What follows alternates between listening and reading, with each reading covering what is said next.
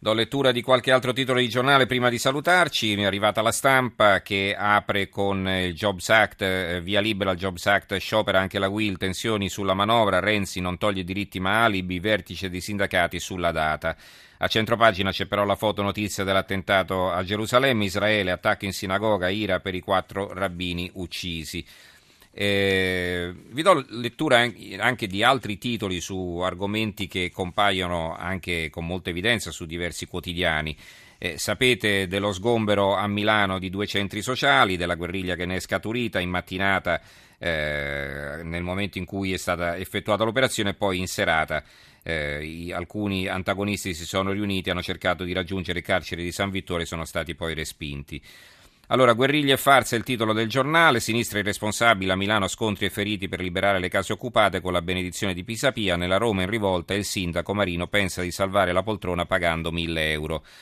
Eh, legalità e zero tolleranza, di questo c'è bisogno, scrive Vittorio Feltri nell'editoriale. Anche Milano, per non farsi bagnare il naso da Roma, si è impegnata per avere la propria Tor Sapienza, anzi due.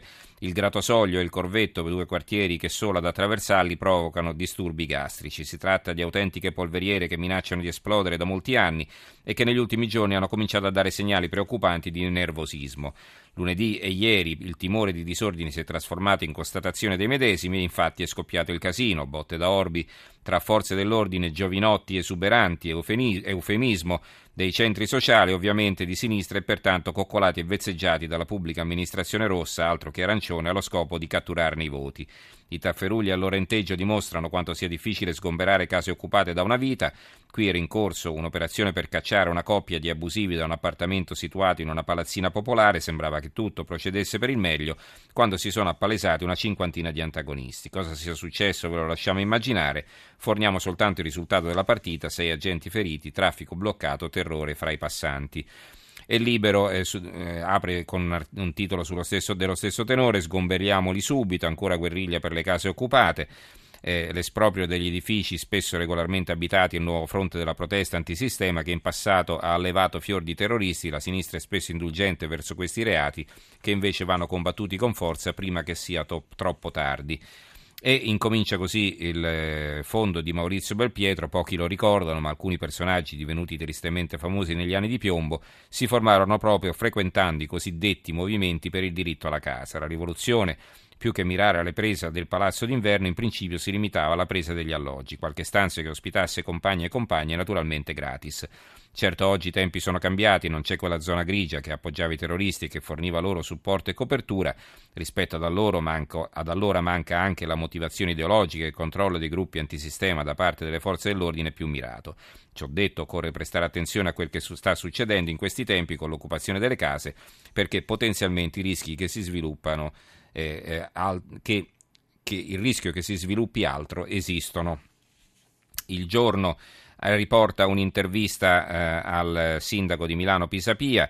La legge prima di tutto, Expo, temo tensioni, il capoluogo lombardo dà il via agli sgomberi, scontri e feriti, il titolo è Occupazioni, ora basta, un virgolettato attribuito appunto al sindaco di Milano Pisapia e eh, questa presa di posizione da parte del sindaco è approvata da Gabriele Canele nell'articolo di fondo intitolato Finalmente la legalità e così capita che talvolta la legge decisa, decida di farsi rispettare, ma capita talmente di rado e talmente a scoppio ritardato che se non vola qualche fumogeno e non parte qualche manganellata non sono certo una carta da bollo, un decreto, un'ingiunzione a risolvere il problema.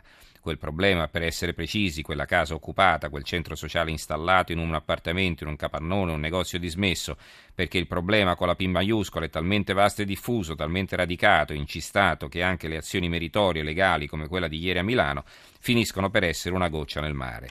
Ben venga la goccia, ovviamente, ma sapendo che la navigazione è lunga e pericolosa, un oceano, quello delle occupazioni abusive, è spesso intriso di dolore, di miseria e di rabbia. Per chi allo- perché chi occupa un alloggio, in genere, è altrettanto disgraziato di chi lo dovrebbe abitare legalmente, perché la gestione delle case popolari, il loro abbandono, la formazione delle liste viziate da un razzismo alla rovescia, per cui un monoreddito italiano con famiglia a carico è sempre scavalcato da un senza reddito straniero appena sbarcato da un gommone. Questa gestione, dicevamo, ha scatenato un'insopportabile guerra tra poveri. Questo è l'editoriale del giorno. Eh, il Tempo e giorn- gli altri giornali romani, quindi anche il Messaggero, si soffermano invece sul eh, passaggio di Marino in Campidoglio. Retromarcia su Roma, questo è il titolo del tempo. A tutta pagina Marino paga le contravvenzioni e chiede scusa, contestato in aula, ora si prepara a cambiare squadra. E sotto eh, incominciano tre articoli in prima pagina che poi continuano all'interno, firmati da tre personaggi molto conosciuti a Roma. Allora Ignazio Marino, innanzitutto il sindaco, dimissioni, mi viene da ridere, questo il titolo. Titolo dell'editoriale di Gianni Alemanno, un sindaco inadeguato e arrogante. Gianni Alemanno è il sindaco che, che aveva preceduto Marino eh, al Campidoglio e Alfio Marchini, eh, un altro eh, candidato alla carica di sindaco di Roma, Ignazio PD, telenovela senza fine. Il fatto quotidiano, tra cori insulti, Marino non molla, ho pagato e il resto, e c'è una vignetta di Vauro, divieto di sosta, Marino non se ne va, e eh, risponde l'altro, gli avranno messo le ganasce. Eh, ancora il messaggero, le scuse di Marino, ho pagato le multe, ma il PD ora cambia, eh, bagare nell'aula Giulio Cesare, dimettiti, il sindaco vada avanti e ritocco la giunta. Prima di chiudere volevo leggervi questo corsivo del centro di Pescara e insomma un corsivo anche un po' triste che fa riflettere, niente luminarie, Natale con i lumini.